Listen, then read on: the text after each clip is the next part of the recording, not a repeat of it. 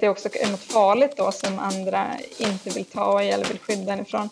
Det gör ju att det blir en otrolig tystnadskultur där man varken liksom har rum att, att prata positivt eller negativt om sin, sin sexualitet. Sex på arbetstid. Sex på arbetstid. Sex på arbetstid. En podd om SRHR för dig som jobbar inom vården.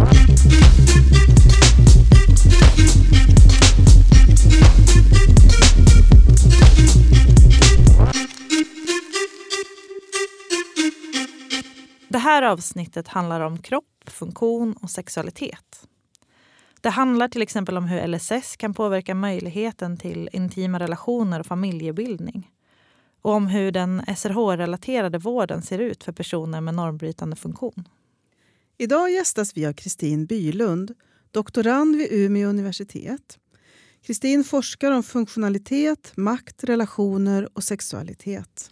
Vi som gör det här programmet är jag, Elin Klingvall, och min kollega Anna Skoglund. Hej Kristin! Hej hej! Hej! Du är ju med oss på länk idag och vi är jätteglada att du har tackat ja till att vara med i vår podd. Eh, du forskar ju om funktion, relationer och sexualitet och du har pratat mycket om funktionsmaktsordningen. Kan du berätta, vad betyder det? Mm. Funktionsmaktsordningen är ett ord som jag har använt för att beskriva dels eh, hur diskriminering ser ut när den drabbar personer med, med normbrytande funktionalitet. Och ofta när man pratar om till exempel bristande tillgänglighet eller annan eh, diskriminering som har med just funktionalitet att göra så kan man ofta prata om att, att det saknas kunskap eller det saknas liksom, ja det brister i bemötandet och så vidare. Och det är ju också sant såklart, men jag tänker att just det här maktordet i funktionsmaktsordningen också har att göra med att man möter diskriminering så, så är det också ett maktutövande. Det är någon som säger till en eh, så här implicit eller explicit att här får inte du vara eller de här rättigheterna har kanske inte du egentligen i samhället och så. Jag tänker att, att vi borde prata mer om just den dels det maktutövandet som det är att, att indela personer då i, i, i den här liksom, det accepterade eller icke accepterade eller att stänga ute personer från olika arenor i samhället. Men också att det såklart eh, finns en massa personer som, som är de som samhället är skapade för och som kan förflytta sig. Eh, liksom till, till exempel med kollektivtrafik eller som kan ta till sig eh, nyheter i tidningar eller, eller i radio som kan eh, känna sig liksom representerade när man, man tittar i kulturutbudet kring film och tv och sådär. Så, så jag tänker att det är ett, eh, ett användbart begrepp också så att, att tänka kring sådana saker som vi tar för givna och tänker att så har det ju alltid varit och sådär. Att vi inte pratar så mycket om vem som, som tjänar på att samhället ser ut på ett visst sätt det finns ingenting i eh, en normbrytande funktionalitet eller en funktionsnedsättning som betyder att, att man behöver bli marginaliserad eller diskriminerad i samhället utan det handlar ju om hur man, hur man förstår funktionalitet i just det samhället, tänker jag, eller just vid den tidpunkten eller så. Och att det också finns eh, såklart saker som, som har varit funktionsnedsättningar historiskt som att till exempel ha dålig syn. Så. Och nu lever vi i ett samhälle där det inte alls är så att man uppfattar att, att personer som har glasögon egentligen är funktionsnedsatta. Inom ett visst spektrum såklart. Jag tänker att det finns ju såklart att man kan ha så, så nedsatt syn att det inte går att, och, liksom, att man inte blir hjälpt av att få ett par vanliga glasögon hos sin optiker. Men jag tänker att att vad som är friskt eller sjukt eller en funktionsnedsättning eller inte förändras ju också i, i takt med att det kommer nya tekniska lösningar eller medicinska eh, behandlingar eller så. Så att det är också, eh, tänker jag, intressant att titta på liksom vad som har varit en funktionsnedsättning eller beskrivits som det i olika tider och hur det också hänger ihop med andra eh, maktordningar ofta i, i samhället vid just den tiden. Så jag tänker också att, att tänka på funktionalitet som en fråga om normer och inte det kanske en fråga egentligen om, om någonting medicinskt eller så. Hur hänger funktionsmaktsordningen ihop med andra normer? Jag tänker på normer kring kön och sexualitet till exempel. Jo, men det är absolut så att funktionsmaktsordningen hänger ihop med andra normer och extra synligt tänker jag att det blir också när man tittar på att man har använt just sjukdomsklassificering som ett sätt att diskriminera andra grupper. Vi, vi tänker till exempel på homo och bisexuella situation i Sverige under efter 1940-talet då när det inte längre är kriminellt men det är en, en sjukdom att vara homo eller bisexuell och det försvinner ju inte förrän 1979. Och jag tänker också om man tittar på ja, de riktigt mörka liksom, passagerna i svensk samtidshistoria som, som handlar kanske också om rasbiologi till exempel, ett ypperligt exempel på där man har liksom konstruerat ett, ett vetenskapligt system som bara är hittepå såklart, men där man har använt sig av medicinen för att säga att det här är en grupp som, som personer som inte är tillräkneliga, som inte kan bestämma om sina Eh, egna kroppar eller sina liv eller det här är en folkgrupp som ses som ett problem och som vi måste liksom hålla nere och de måste hålla på sin särart och så vidare. Jag tänker att, att hela den svenska liksom koloniala historien och nutiden, kanske framför allt då i relation till, till samerna, är en jättetydlig sån som också visar på medicinens eh, kraft och makt. Att om man vill förtrycka någon riktigt ordentligt då är det ganska tacksamt att, att säga att den människan är sjuk för då kan man också eh, ta ifrån den, den personen självbestämmande.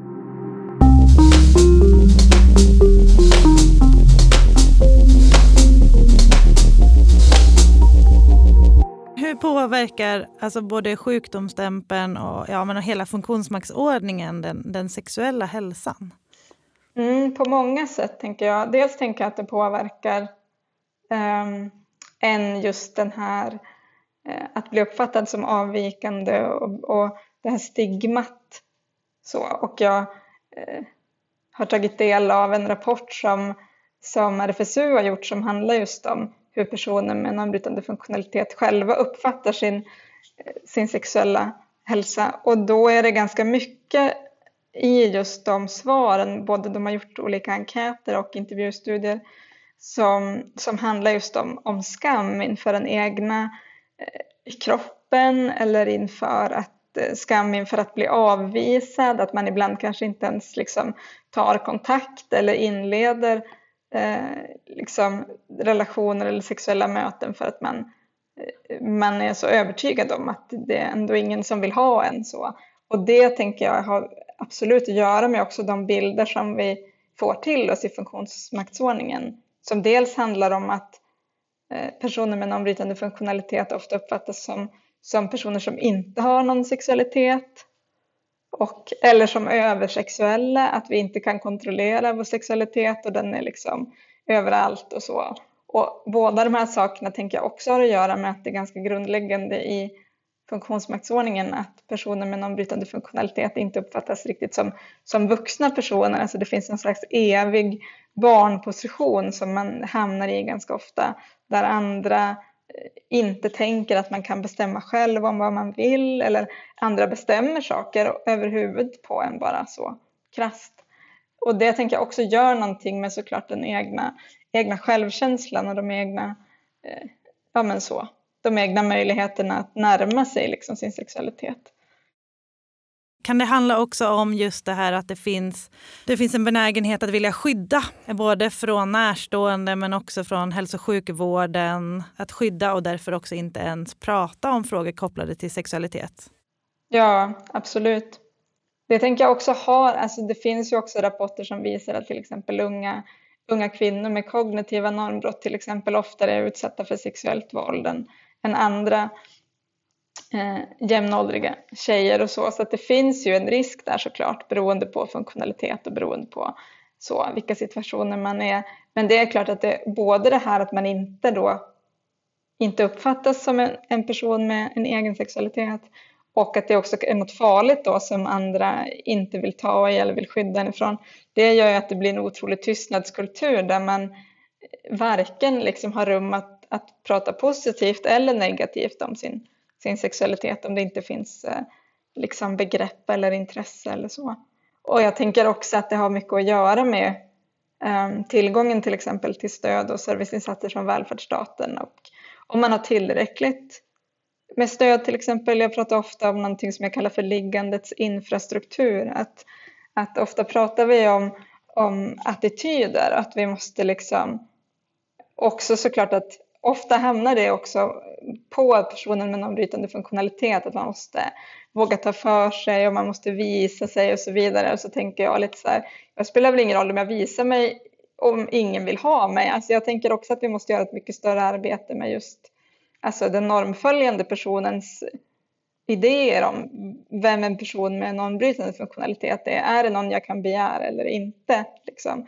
Jag tänker att just sådana här erfarenheter av att bli avvisad på grund av sin funktionalitet tänker jag ändå är, är jättevanligt just i den här gruppen. Men att det också handlar om såklart tillgång till, till stöd och service med liksom de absolut grundläggande behoven. Att kan jag inte bestämma själv hur och när jag ska sköta min personliga hygien eller vad jag ska ha på mig eller när och hur jag kan lämna hemmet eller om jag har liksom man måste också få tillgång till dels den typen av liksom grundläggande självbestämmande över sin egen kropp och självpresentation för att det ska bli intressant och att någon, man ska känna sig bekväm med att också bjuda in någon annan i det. Och samtidigt tänker jag att, att det också handlar om fysisk och social tillgänglighet såklart. Man måste också ha tillgång till arenor där de här sakerna kan hända eller man kan träffa folk eller prata med, med andra eller så på olika sätt. Och där tänker jag att, att det framförallt nu kanske när vi också ser någon slags nedmontering i, i rätten till stöd och service så är det liksom eh, ofta sådana saker som, som personer begränsas i och det är klart att det också påverkar eh, möjligheten till sexualitet och sexuell hälsa handgripligen tänker jag. Så. Kan du ge några exempel? Ja, men jag tänker framförallt på det här med liksom personlig hygien kanske. Om jag inte får bestämma själv hur och när jag ska sköta min personliga hygien eller jag inte får tillräckligt med stöd med det, då är jag ju kanske inte jättesugen på, på att inleda sexuella relationer eller om jag inte har nog med, med liksom, eh, stöd och service för att kunna komma ut och träffa folk, ja men då begränsas också mitt sociala nätverk såklart och så vidare. Så att, och jag tänker också i min egen forskning så är ju eh, just oron över att man ska inleda en relation med någon som blir så pass synlig att den också kan äventyra ens rätt till stöd och service. Så också någonting som återkommer, alltså en, en föreställning om att om jag eh, flyttar ihop med någon eller blir, så här, blir sambo eller gifter mig eller så, så kommer det förutsättas att den här personen då, om den har normföljande funktionalitet, ska täcka in för mina behov. Så. Är det, är det vanligt att det faktiskt också sker? Ja, absolut, det är det. Och jag tänker att det är både en sak som, som många av mina intervjupersoner har eh, praktisk erfarenhet av att det ibland kan hända, men framför allt är ju det här en, en liksom existentiell oro som, som lägger sig liksom runt relationslivet och som gör att det blir väldigt höga insatser. Jag har en, en, eh, ett exempel i min avhandling som handlar om, om två personer som båda eh, behöver hemtjänst av olika anledningar och har en relation med varandra och inte har berättat det här för, för hemtjänsthandläggaren. Och det, känns ju, det blir ju dels eh, någon slags påtvingat eh, ja, att man måste liksom fara med osanning för att vara säker på att man ska få det man behöver grundläggande i sin vardag. Men det är också otroligt eh, ja, kränkande eller eh, sorgligt att inte kunna tala öppet om sin relation. Och jag tänker också att de här typen av mekanismer också, de är också med i den här liksom tystnadskulturen. Det är också sånt som gör att, att personer med normbrytande funktionalitet inte talar öppet om sitt relationsliv och att det i slutändan då såklart spär på den här föreställningen om att den här gruppen inte har intresse av att ha relationer eller inte kan eh, Eh, liksom bibehålla relationen. Sen är det klart att det finns eh, också många fall där det inte har blivit så såklart och många av mina intervjupersoner har inte upplevt det. Men jag tänker att det inte är så, just när de berättar om det så är det inte heller den största frågan då är inte om det faktiskt har hänt eller inte utan det är att det skulle kunna hända så. Men vad säger LSS kring det, alltså närståendes om man säger, roll i det som egentligen kanske då borde utföras av en assistent eller någon annan stödfunktion? Det där är ju väldigt, har ju skiftat väldigt över tid och det är också så att de här försämringarna som vi har sett i Sverige rörande just LSS-insatser handlar ju inte alls egentligen om att lagtexten är förändrad utan det handlar om att, att den kommunala och statliga tillämpningen har ändrats och så har man överklagat de här besluten och då har man ibland har man liksom fått bifall i de här förändringarna så att då har det blivit en ny praxis och så. Så att i LSS-lagen så står det ju att, att den enskilde ska få möjlighet att leva med självbestämmande och med frihet och delaktighet i samhällslivet och så. Och en av de viktigaste punkterna i LSS-lagens liksom införande handlade ju också om att kunna leva, i, alltså, leva självbestämt även i en familj, att inte vara beroende av sina föräldrar eller syskon eller partners eller så. Men jag tänker att eh, det oftare och oftare är så att man antar då. Och att det, kan, det, är in, det behöver inte vara explicit liksom formulerat i, i ett beslut att eh, vi ser att du lever med den här personen och då antar vi. Utan det kan också bara bli en konsekvens såklart. Om jag inte får det, det stöd jag har rätt till då blir det ändå så att den här personen måste täcka upp för mig. Och ibland hänvisar man ju till, eh, eh till till exempel det här make eller makansvaret i äktenskaps, eh, så, äktenskapsförhållanden och ibland till någon slags sambo, sån liknande liksom förhållande i samborelationer och så, men oftast gör man inte det tänker jag, utan då har man kommunicerat det här eh, ja, men verbalt kanske vid olika omprövningar eller man har liksom, det blir implicit så att man tänker att den här personen ska, ska eh, ta hand om, om det som man behöver hjälp med som en konsekvens bara av att man har dragit ner timmarna. Så, mm. vad, vad, får det här för konsekvens? Jag tänker ifall det är som så att, att man exempelvis har en önskan om en familj med barn. Mm. Eh, hur kan det bli då i de här lägena? Vågar man ens skaffa barn?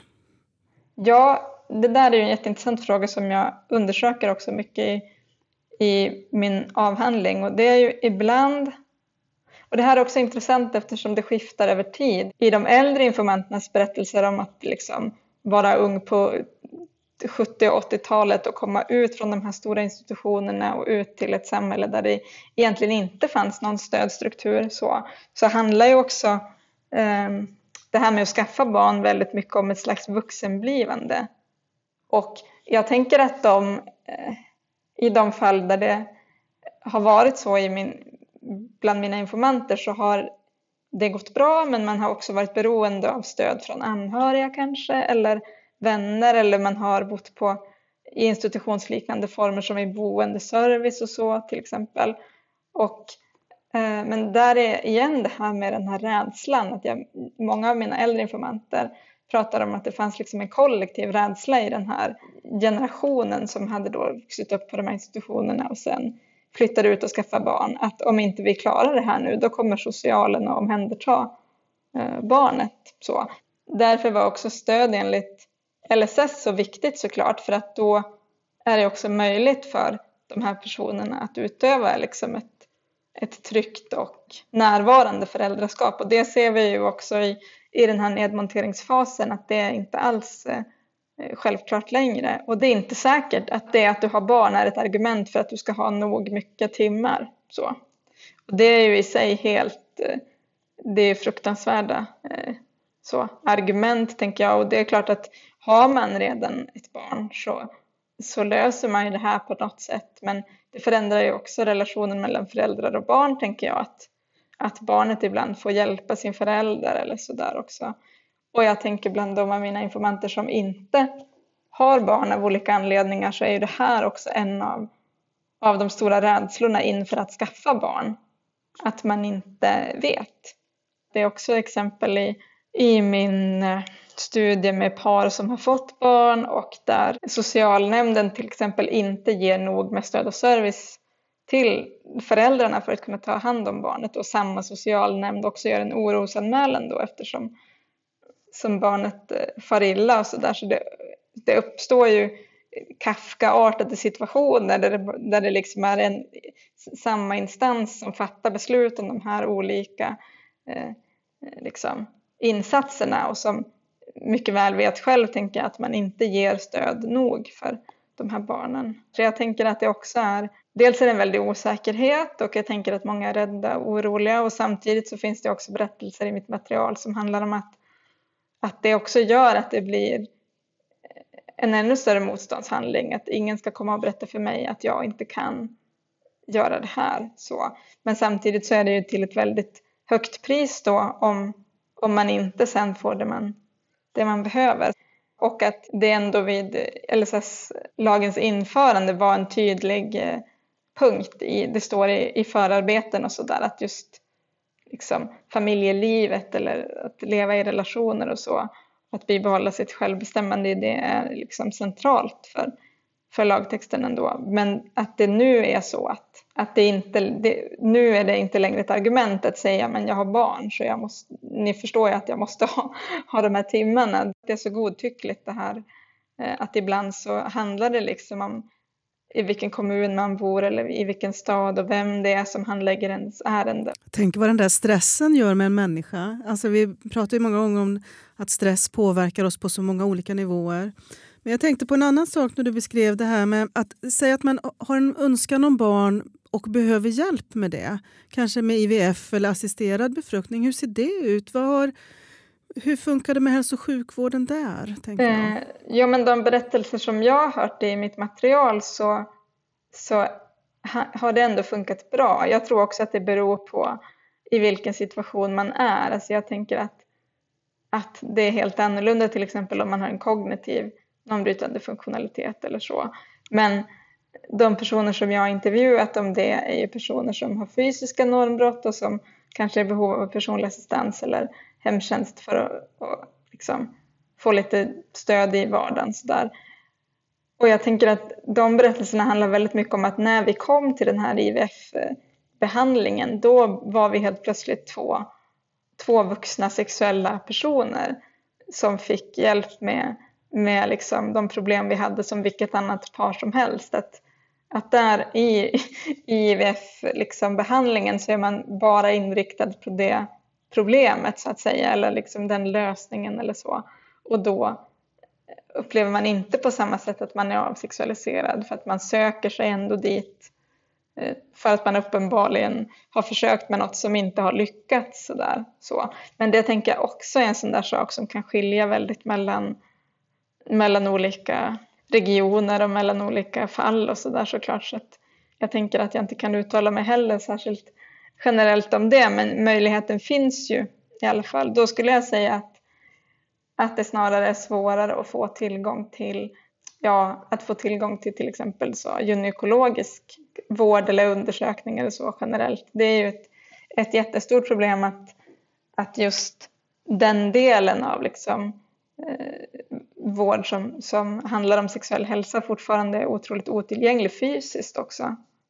Vad tänker du då på? Att det inte finns lyft till exempel? Ja, eller vad... dels att det inte finns lyft och att det också eh, finns historier om personer som, som eh, vill eh, söka sig till, till liksom gynekologiska undersökningar. Kanske inte egentligen för att man har något uttalat besvär men man vill ändå liksom kolla att det är okej. Okay. Jag tänker att det finns också sådana liksom att man vill så se om, om det skulle kunna vara något som skulle kunna vara problematiskt och så. Att det också att man ibland möts av eh, ifrågasättanden eller att man möts av en attityd som är men det här behöver ju inte du implicit, du har ju ändå inget sexliv och så. Men jag tänker framförallt att det är just att det är otillgängligt och att man inte har dels inte har fysiskt tillgängliga liksom, lokaler eller undersöknings eh, möjligheter, men också att man har liksom, en bristande eh, kunskap om hur man anpassar de här olika undersökningarna så att det ska bli tillgängligt. Och jag tänker också att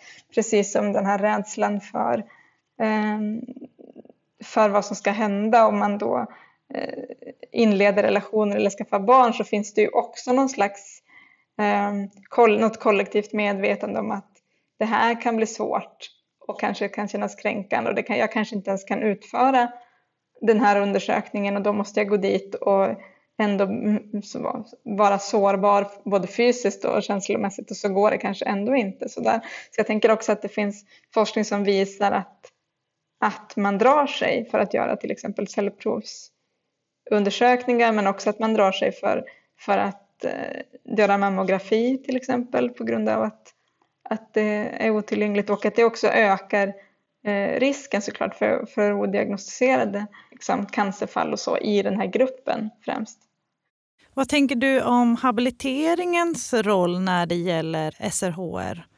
Mm, jag tänker att det är viktigt såklart och jag tänker att det är ju ett känsligt, ett känsligt ämne och habiliteringsmiljön är också på olika sätt känslig på det sättet. Jag tänker också att det har hänt någonting under de här 20 åren som jag inte har, själv har haft erfarenhet av barn och ungdomshabilitering så märker jag ändå liksom att det har hänt någonting i hur man, eh, hur man relaterar till funktionalitet och hur man relaterar till liksom vardagslivet eller så. Jag tänker på, på 90-talet och tidigt 2000-tal när jag var som mest, hade som mest med det att göra så var det ju väldigt träningsfokuserat.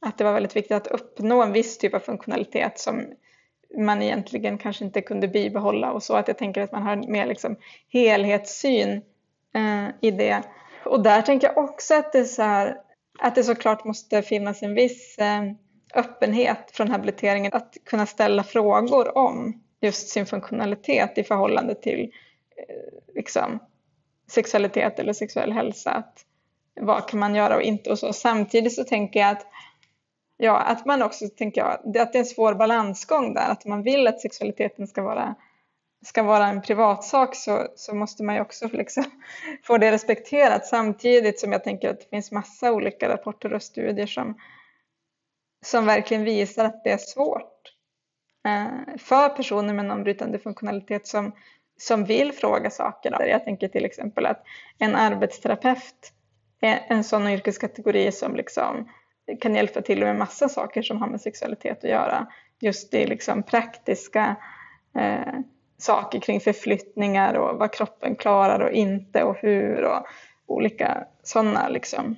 Men att det också är ganska, eh, vad ska man säga, att det kan bli sårbart att, att byta ämne såklart med en person som man annars pratade typ om sin, sin rullstol eller sitt skrivbord eller andra sådana ganska liksom också praktiska saker såklart men som inte är så nära. Så att jag tänker också att det gäller att hitta former för att att skapa liksom ett samtal som både känns eh, så här tryggt och som inte fokuserar egentligen på så mycket på personens liksom egna sexuella lust eller så, om det inte är det personen vill, tänker jag. Men att, att det fokuserar på vad, vad man kan hjälpa till med utifrån sin yrkeskompetens. Kan man, tänka, kan man tänka att det kan vara viktigt också ur den aspekten att jag tänker om du som barn och ungdom alltid andra haft tillgång till din kropp. Eh, att det blir ett sätt också att, att lära sig att, att få sätta sina gränser. Mm, visst. Jo, det tänker jag absolut är i synnerhet är det erfarenheter som, som lyfts av mina äldre informanter men också av, av de informanter som är jämngamla med mig eller som är yngre. Att just att ha en, en normbrytande funktionalitet från födseln eller från barndomen och komma tidigt in i den här Eh, medicinska blicken och olika mätningar och övningar och så. Och jag tänker också att, att man har jobbat med det tror jag sedan 80-talet får jag hoppas ändå. Men jag tänker att det går inte att komma ifrån det ändå att det är en obehaglig situation att, att bli bedömd av andra i liksom en medicinsk situation och att det är tydligt också såklart eftersom det måste finnas eh, bedömningskriterier för diagnoser och så vidare så är det ofrånkomligt att att kroppen bedöms på olika sätt och är bättre eller sämre än någon typ av norm. Så. Och att det absolut gör någonting med en att inte, att inte kunna freda de gränserna, tänker jag. Och jag tänker ibland att, att, Ehm, att i olika vårdprofessioner så är det eh, om jag utgår från min egen erfarenhet så handlar det också om ibland om att om jag träffar en ortoped så är ju, är ju den personen jätteintresserad av hur muskler och leder och så sitter ihop och det är dens liksom, eh, specialområde. Så. Och då kan man ju, jag tänker att det finns ett medicinskt språk som man uppfattar som objektivt också, som handlar om att ja, men nu ser det ut så här och det är ju egentligen dåligt för det ska ju egentligen vara så här. Och att om det drabbar en som person så finns det liksom ett inneboende eh, våld i det, eller en, i alla fall en bedömning i det. Men att jag tänker att så tror jag inte att den här superintresserade, engagerade, kunniga ortopeden tänker. Utan den tänker bara, ja men kroppen är en maskin som ska sitta ihop på lite olika sätt. Även om man har jättegoda föresatser och vill det bästa så är den här situationen ändå obehaglig att vara i. Så. Och att man tidigt blir urskild från, eh, från sin kamratgrupp också behöver så här, vara på andra platser och göra andra saker och gå ifrån undervisning kanske och göra sjukgymnastik eller vad som helst. Så att man är tidigt också ehm, eh, skolad i att andra, andra bestämmer över kroppen eller andra har tillgång till kroppen i alla fall. Så. Men hur tänker du att det påverkar då en, ens kropp och ens sexualitet just det där med att man behandlas annorlunda, får höra att, man, att kroppen inte ser ut som, som eh, läkare förväntar en mm. eller att mm. man just ska så, träna på mm. saker? Ja, jag, tänk, jag tänker att det är de berättelser som, som jag har fått eh, till mig i min forskning så påverkar ju det såklart det, självförtroendet eh, generellt tänker jag. Och kanske framför allt det, det, står också mycket om det i den här eh, RFSU-studien som jag nämnde att eh, när de personer som de har intervjuat uttrycker känslor av skam inför kroppen eller sexualiteten så handlar det ofta om att känna sig bristfällig eller att inte känna sig åtråvärd och så också. Och det är ju också bilder som återupprepas i, i kulturen att, att eh, det också, dels finns en föreställning om att personer som med normföljande funktionalitet som har relationer med personer med normbrytande funktionalitet är extra eh, snälla eller mogna eller är, är, inte så intresserade av utseendet, så här skönheter på insidan. Så. Och det blir ju också sådana konstiga bakvända eh, komplimanger på något sätt som inte är det. Så att jag tänker att, att det också har potential såklart att skapa liksom en grundläggande känsla av att, att man inte eh, att andra inte kommer tycka om ens kropp eller att kroppen är konstig eller ful eller så. Och jag tänker också att, att sexualiteten kan, kan vara med och upprätta kroppen på det sättet. Att det finns ju såklart otrolig potential i att känna att, att kroppen kan ge en njutning eller att att kroppen kan ge andra njutning eller så. Jag tror att det finns liksom en otrolig eh, potential där att också göra motstånd mot de här eh, berättelserna liksom i, i samhället. Men det handlar ju också om att man måste, måste komma till den punkten också, tänker jag. Och där finns ju en jättestor skillnad inom den här superbreda gruppen personer med menombrytande funktionalitet. Att, att det finns personer som, som utan besvär egentligen kan ha eh, sex med sig själva eller sex med andra eller så. Och så finns det personer som, som verkligen behöver jättemycket praktiskt stöd i förhållande till att utöva sin egen sexualitet. Och jag hade en sån, eh, ett sånt eh, wake-up call en gång när det var, det var också på en konferens om, om de här frågorna. Så var det ett ett projekt som heter Sex som funkar tror jag, som riktade sig till personer som, som jobbade på daglig verksamhet och ofta bodde på gruppboende och så.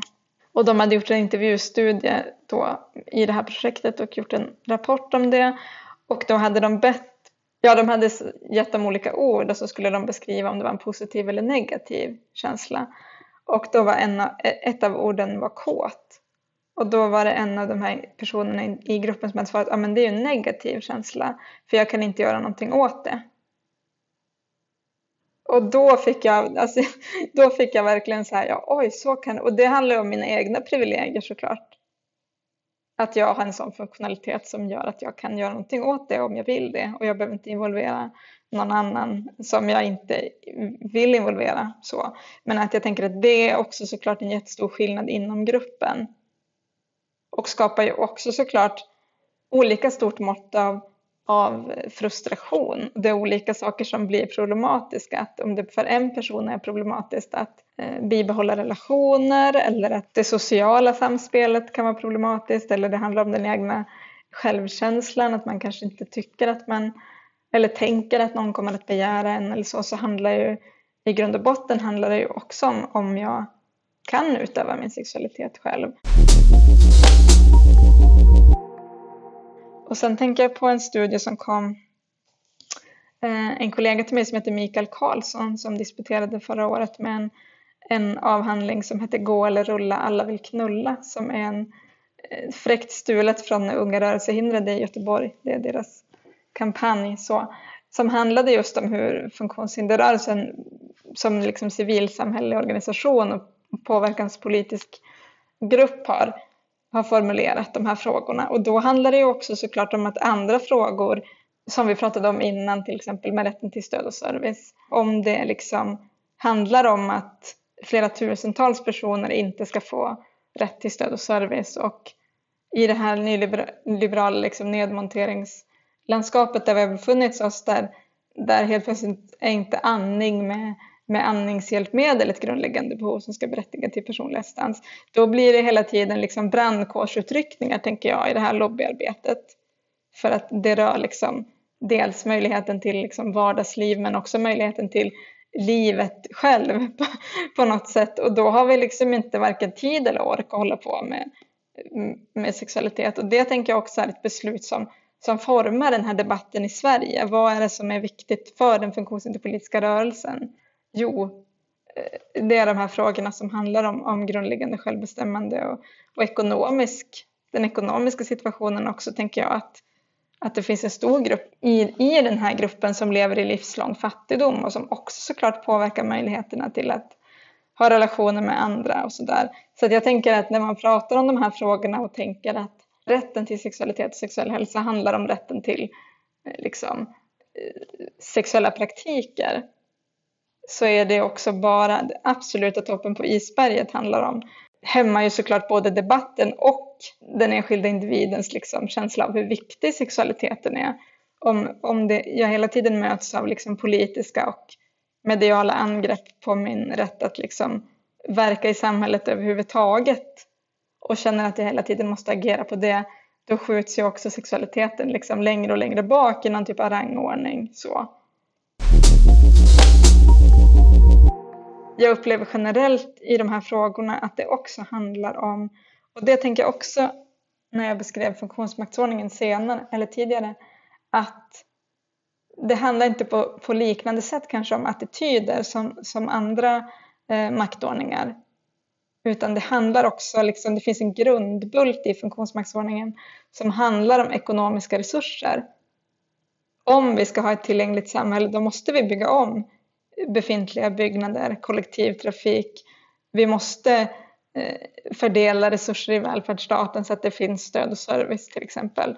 Och om vi hela tiden är i det här attitydplanet och säger att det är viktigt att personer med någon brytande funktionalitet har rätt till sin sexualitet eh, och det är viktigt att de, de själva, eh, det finns ju någon slags empowerment-tanke här också som såklart är viktig att så här, vi måste, det måste finnas stöttning och hjälp att uttrycka sin sexualitet och, och få prata om sin sexualitet och så.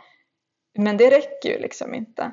Jag tänker också så att, att det är också så krasst att jag har en, en bekant som eh, heter Finn Hellman som är funktionshinderpolitiskt aktiv i, i Göteborg och, och, är blind och han har pratat ganska mycket om det här med dels tillgänglighet, att det är ju jättebra om det finns eh, liksom hundra personer på någon bar någonstans som jättegärna vill ligga med mig. Men det spelar ju ingen roll om jag, om jag inte kommer in dit.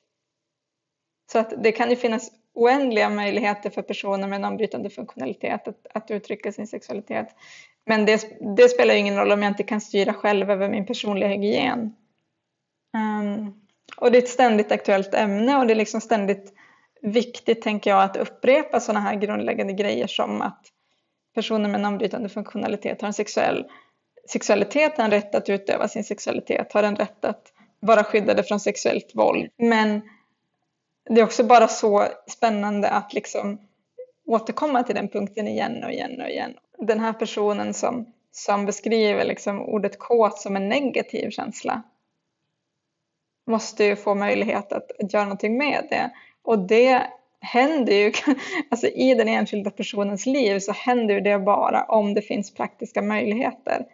Och det är en alldeles för stor fråga att lägga liksom såklart på alla liksom, eh, regionanställda vårdpersonal på det sättet. Men jag tänker att det finns liksom ett krux här som gör att man också inte kommer vidare i diskussionen på något sätt.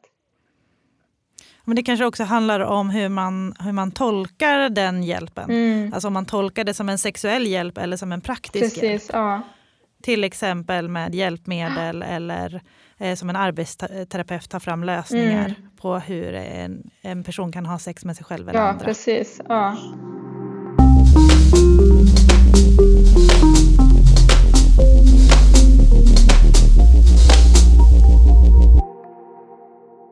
Vad tänker du behöver göras för att hälso och sjukvården ska bli mer tillgänglig och möta folks behov på ett bra sätt, både individuellt men kanske också som grupp?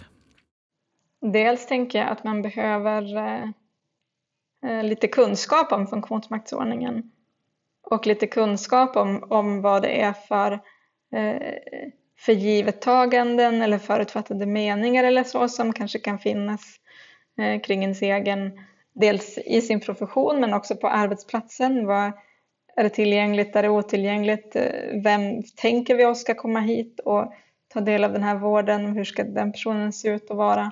Och så tänker jag att det, är, att det handlar om att, att ställa de här frågorna på ett liksom eh, lugnt och sansat professionellt sätt. Men också så här, ställer du den här frågan till en person med normföljande funktionalitet, då kanske du också ska ställa den till någon med norm Eh, brytande funktionalitet. Så. För det tänker jag också spelar jättestor roll just i de här eh, rapporterna och eh, intervjustudierna som jag har läst att det finns berättelser om personer som, som säger att det var aldrig någon som ställde en, en fråga någonsin om sexualitet för mig när jag var i tonåren till exempel eller som ung vuxen.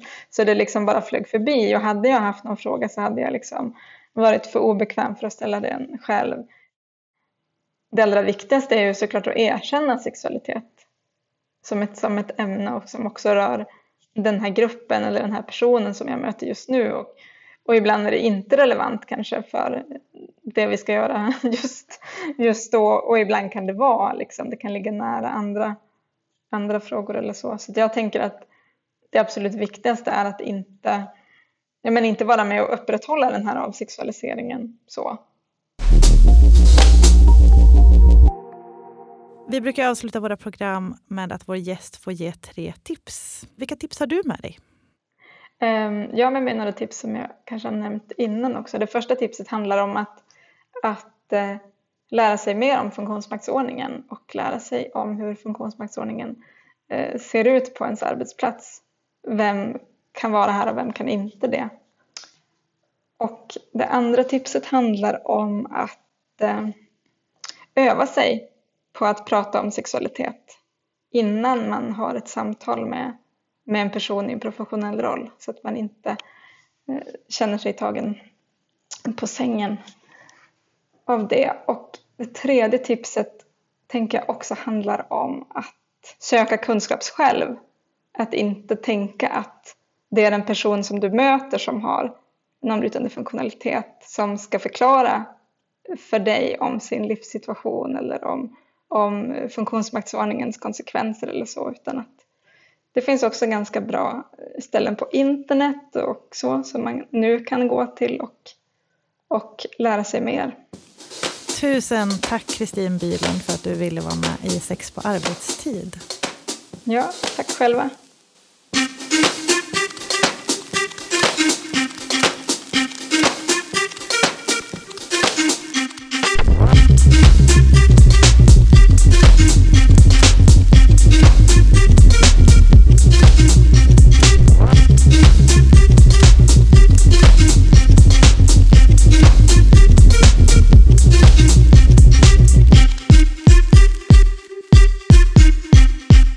Du har hört Sex på arbetstid, en podd som görs av Kunskapscentrum för sexuell hälsa, en del av Västra Götalandsregionen. Producent var Elin Klingvall.